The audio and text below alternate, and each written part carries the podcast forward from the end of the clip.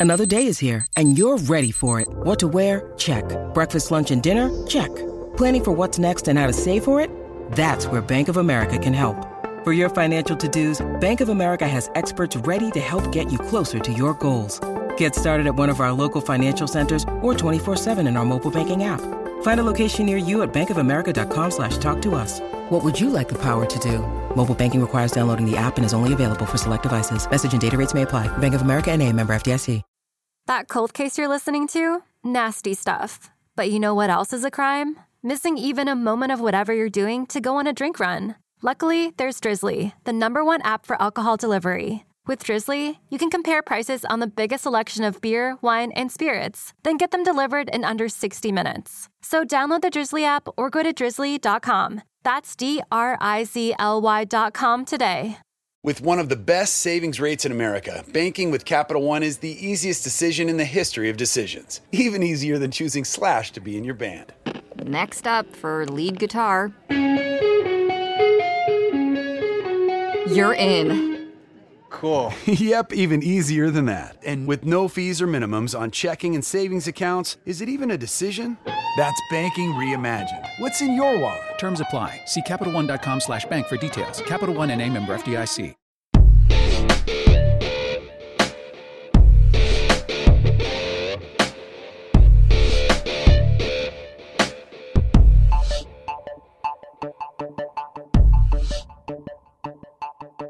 Hey, Marcus, What's up? I'll give you money. Penny for your thoughts. You know, I want you to show me the way. And when it comes right down to it, it's a plain shame.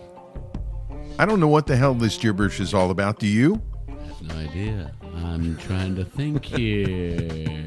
Oh, light shining. I'll give you money if you figure it out. Mm, do you feel like I do? I do. And that gives it away, doesn't it? It totally gives it away. 13 minutes and 45 seconds of it. Yeah, and you play it all if you know you really can get away with it. You know, uh, on a radio station or in your personal space, you got to listen to the full version. Uh, it is a pocket podcast here on the imbalanced history of rock and roll. Pocket podcast number five, all about Frampton comes live. We didn't plan for that to rhyme, but there you go. I'm Ray Koob. I'm Marcus in the Darkest. And- Hello. And we are at the northern studios here of Dark Doc Media. The Soul Kitchen studio is fired up and ready to go on Frampton Comes Alive. Brought to you by Crooked Eye Brewing in the heart of Hatboro.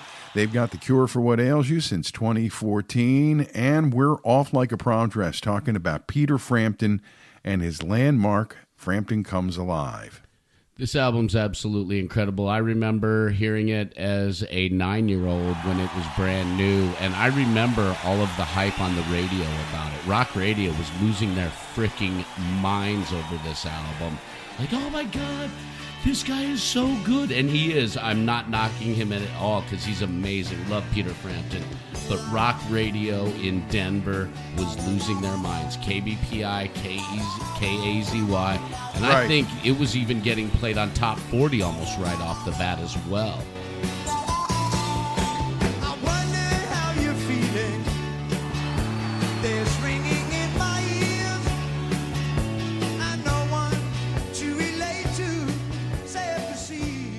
It, it started not, it to was yeah, show me the way. Really, really put it uh, on top forty radio, which took him to places that he hadn't been at that point in his career. And let's talk about Frampton's career for a minute.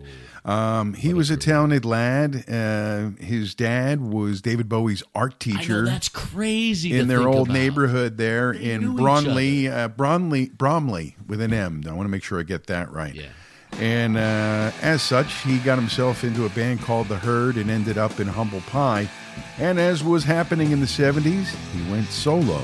And uh, what was the joke? It sometimes uh, it goes you go so low and so low that nobody can hear you or ever again. Something along those lines. And artist development isn't the same now and hasn't been for a long time with the record labels but a&m really uh, really dug in with him and uh, gave him opportunities multiple opportunities to make albums and he was making good albums but they weren't really connecting in a big way were they No, they weren't. And part of it, I think, was something that I read that somebody said it might have been Peter Frampton was the fact that they were putting him in these sexy T-shirts that were unbuttoned with the hair out, and oh, it Oh, what was, was that? totally, it was totally not his style, and it changed how his hardcore base viewed him because he had a huge base, from what I understand. Yeah, I did from not Humble know, Pie. I did not know Humble Pie very well at all at that age. I was nine years old.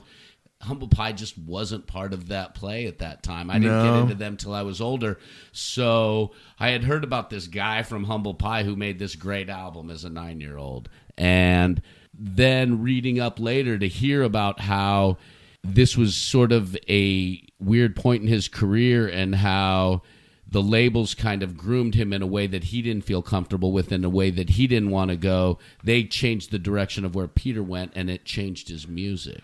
I'm not sure what was going on in the A and R department in the Peter Frampton file at A and M Records in those days, and maybe we should look into that. We probably know some people who can tell us. Some of them might even listen to the podcast. Hello, Bob. Some of them might even be in the Pennsylvania area that we know. That's true too. Um, but he put out a series of albums that, that didn't click commercially. They did okay. Um, I was looking at some of the numbers, but they they are all dwarfed by what happens when he releases. Uh, Frampton comes alive. Look at the results here. Uh, Wind of Change hit number 177 on the Billboard chart. Frampton's Camel 110. Something's Happening hit number 125. Not exactly setting the world on fire. These are good songs. Yes, these they are. are. really good songs. and they knew that in the A and R department at A and M. They knew that he was writing good songs.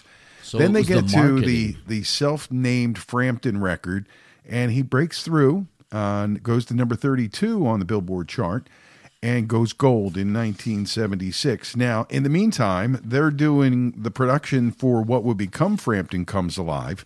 I always thought that maybe it's because of something I mislearned uh, when this was all happening. I was under the impression all, for a long time that this was all from the Cow Palace in San Francisco. And what we learn as we uh, as we dig in, and uh, now everything is uh, post post analysis. I guess you'd say there's a lot of post game analysis. Uh, Winterland in San Francisco was the site for most of it. At a couple shows in San, in 1975, and uh, then they went out to what was then the Long Island Arena in is it Commack? Commack, Commack, New York, and Long Island. and uh, a SUNY Plattsburgh campus show in Plattsburgh, New York. Where, so they kind of pieced it together from all those. Anyway, but so you learn things as you go. And I mean, I heard this a long time ago, but I'm saying is initially we all thought, wow, that Cow Palace show must have smoked. Oh, are you kidding? Because it was all these great versions, and some of them, some of them, by the way, have come out on the anniversary edition. Uh, some different songs like White Sugar that are pretty good. Uh, that pro- what probably could have fit in if they'd done things differently, but that's what you had. Even with the double album, you had what the what the, the format would support, and they had to make it fit, which is pretty amazing when you look at the song list on Frampton Comes Alive. Yeah, the fact that they took so many songs and spliced them together was a mind blower to me when I found that out. As a kid, I was like, "Oh my god, this concert must have been the best concert ever!" Holy cow! Look at it, and you hear the crowd, and you actually feel the crowd's energy when you listen back to it, especially on vinyl. And I think that's one of the powers of the recording techniques back then. Yeah, yeah. There's a lot more feel, and like I'm getting a little goosebumpy talking about it, but I remember hearing Do You Feel Like We Do the first time and being blown away by it as a little kid going, What is this? Oh my God, this is so long. This is so good. It's going to play forever. Yep. He had started to gain all this commercial success with Show Me the Way and Baby I Love Your Way, and all of a sudden he became uh, a top 40 staple. Gallows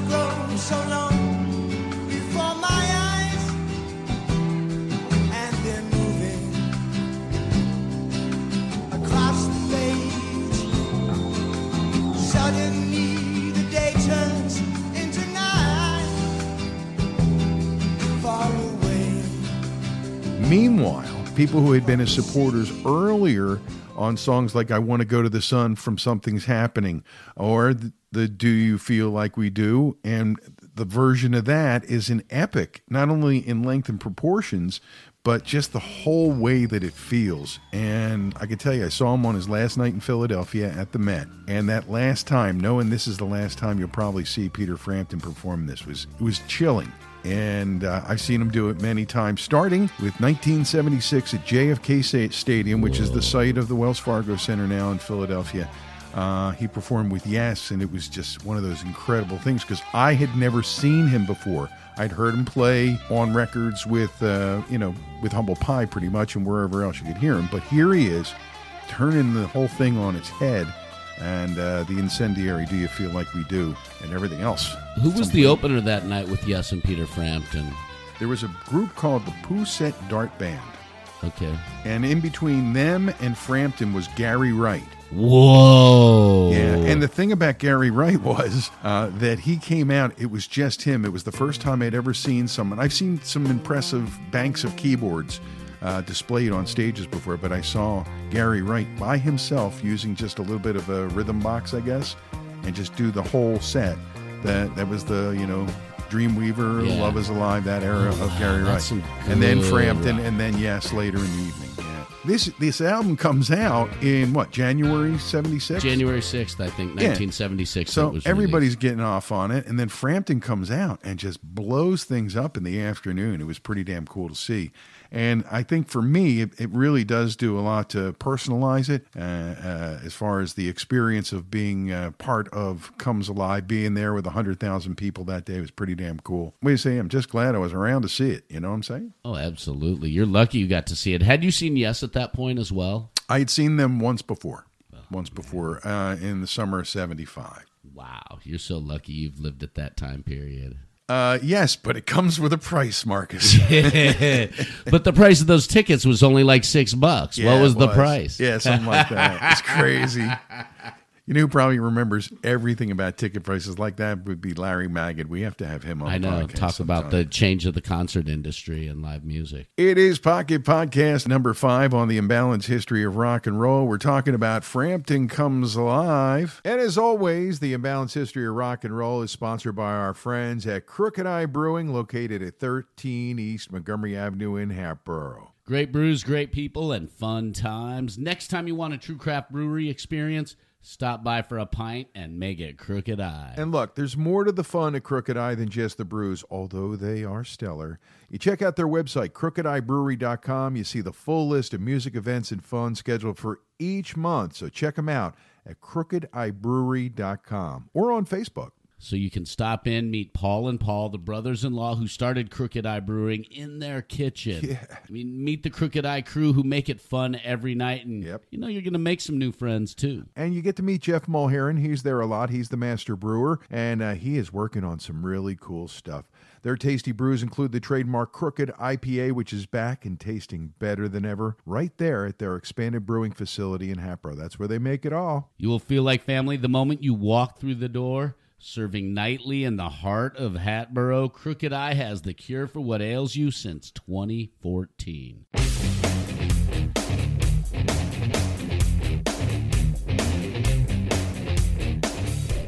Welcome back. Pocket Podcast number five. Frampton comes alive. Do you feel like we do, punk? Ah. Well, do you?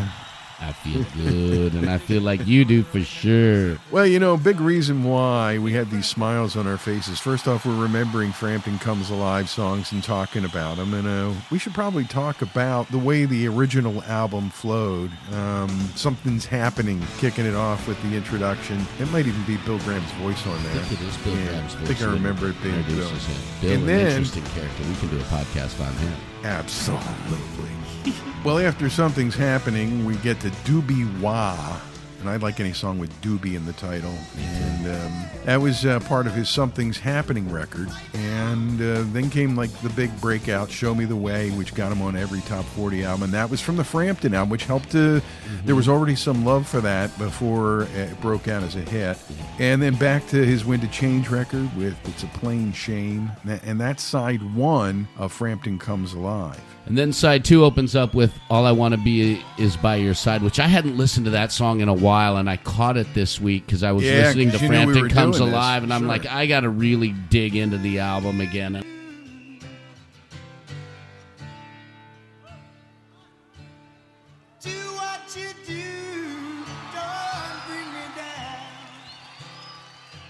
And I was like, man, these songs are so good, every one of them. And you look back at it, and it's how come these songs weren't played on the radio back then? Because you Well, they were, but it was more. Remember, remember, FM rock was still underground radio in That's 1972, 3, 4. That's true. And so things were still emergent and there was support there, but it didn't always translate into commercial sales. It did often and it did a lot. But that's part of the mystery of this his career that we should look into in a bigger episode of Peter Frampton. There are other mysteries which we won't oh. get into no today. kidding. And- but you know, you start side two there with "All I Want to Be Is by Your Side," and uh, it's you know, it's a, again in that poppier, lilting uh, kind of sound. Uh, "Wind of Change." What a beautiful song.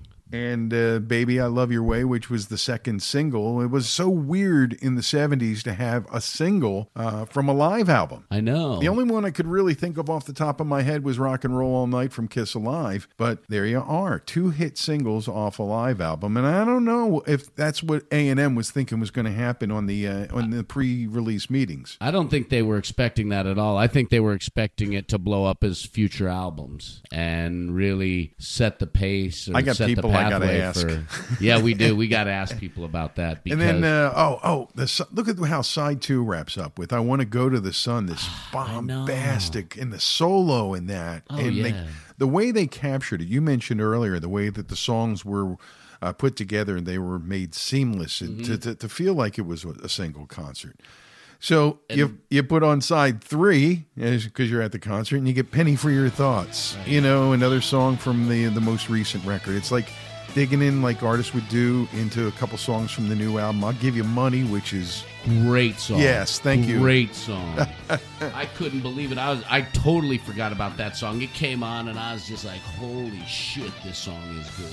and then "Shine On," followed by which is a great song from Humble Pie. Um, a little bit of Humble Pie in Yeah, there, just a had to. nod, just a nod. He didn't go deep into it, and then. Uh, a nod to the Stones and a nice extended version of Jumpin' Jack Flash, which he put on the uh, original version of, on his Wind of Change record. And that's a really nice version of that song, and it sounds good live. Of course, you don't have Keith's feel, but you can't discount Peter's playing. The dude's an insane guitar player. Plus, the musicians he had around him at that time were incredible.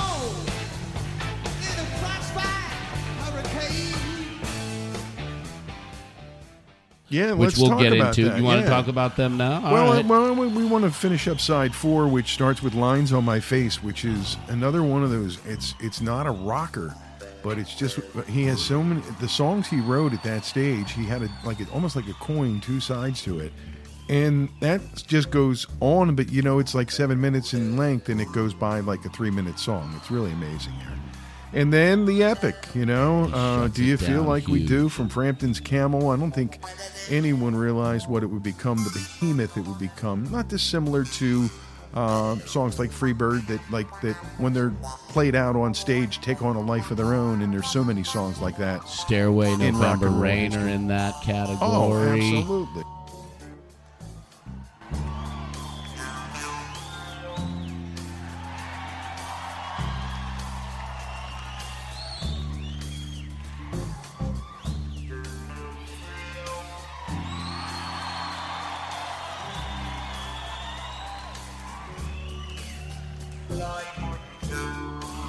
Magic happens. That, was, that is a magic. But he didn't do it by himself, Marcus. No, he didn't. He No. had a great band around him, Mr. Bob Mayo. dude. famously uh, calling out Bob Mayo on the keyboards. Um, he also played a little uh, guitar and, of course, helped with the vocals. The great late Bob Mayo. Uh, Stanley Sheldon on bass and vocals, and John Siomos on the drums. That's it. Um, no additional musicians, yeah. as far as we know. Yeah, they don't. Ha- yeah, they didn't. Ha- we don't know if the guitar techs were backstage behind them, Adding- adding a- little a riff. layer or something like that, or a riff here and there. Because or, oh, that'd get like, I mean, popular in the 80s. not only and not only that, I mean Led Zeppelin when um, John Paul Jones would play keyboards, the his his manager would play bass backstage behind the curtain and just like hit the bass. Pulling back the curtain Yep. on rock and roll history, one story at a time. So We are the imbalanced history of rock and roll. Yeah, but we know that these four guys made a huge album. Yeah. It sounds huge. You Yeah. feel it all the way through. So not only they get the credit, but the production crew gets the credit as well because of what they did with those shows. Absolutely. The other part of it that we haven't really talked about is the commercial success. Uh, number one in the U.S. in 1976, number one peak position, number one in Canada, and number six in the U.K. And then you get into the singles, which really hadn't been an, a, a real uh, issue uh, prior in, in his solo career. Uh, Baby, I Love Your Way on the pop singles, number 12.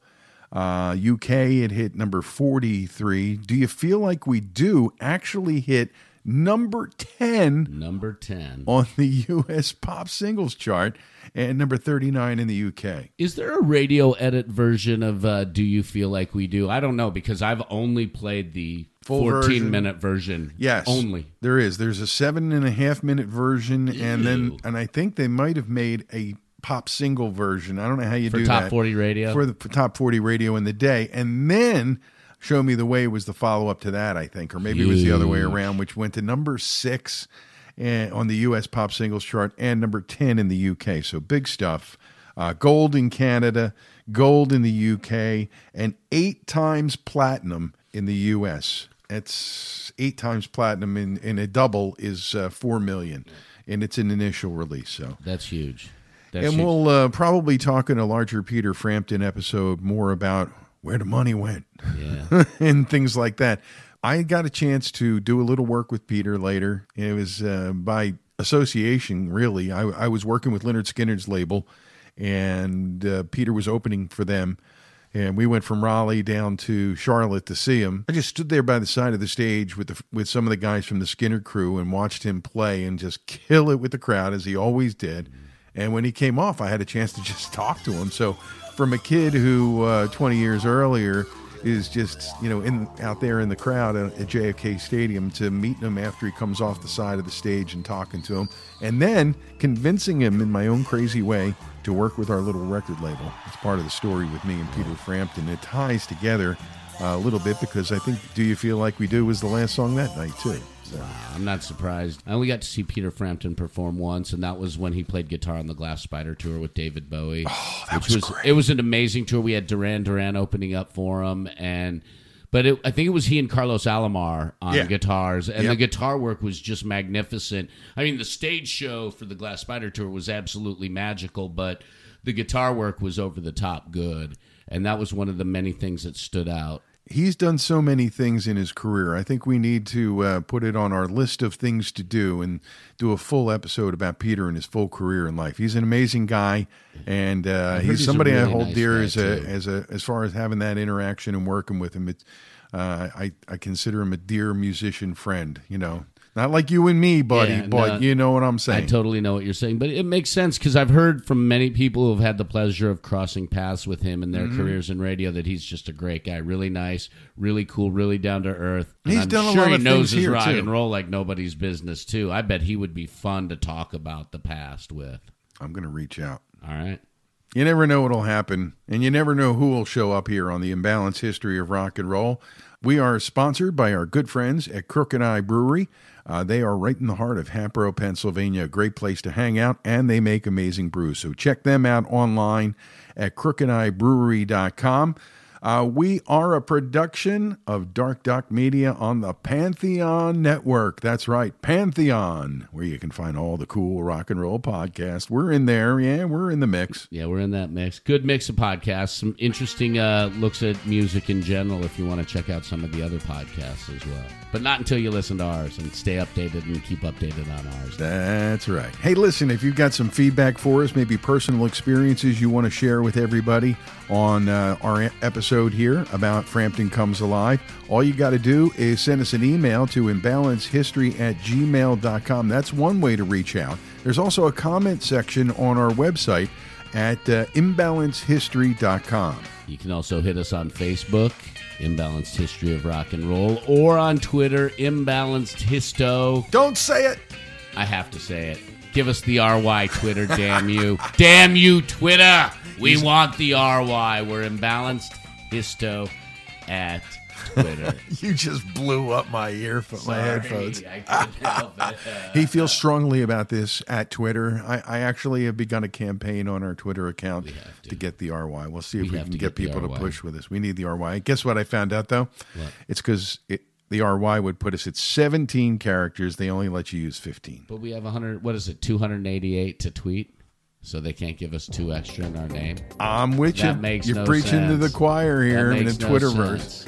And All right. before we wrap it up, one more thing. Do yourself a favor. Listen to Frampton Comes Alive Yes. on vinyl with headphones. Yes. In the dark. Oh.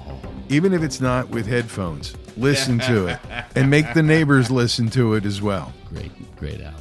Well, that's going to do it for Pocket Podcast number five here. Signing off from the Northern Soul Kitchen studios of Dark Doc Media, I'm Ray Koob. I'm Marcus in the Darkest And we'll catch you next time right here on the Imbalance History. of Rock and Roll.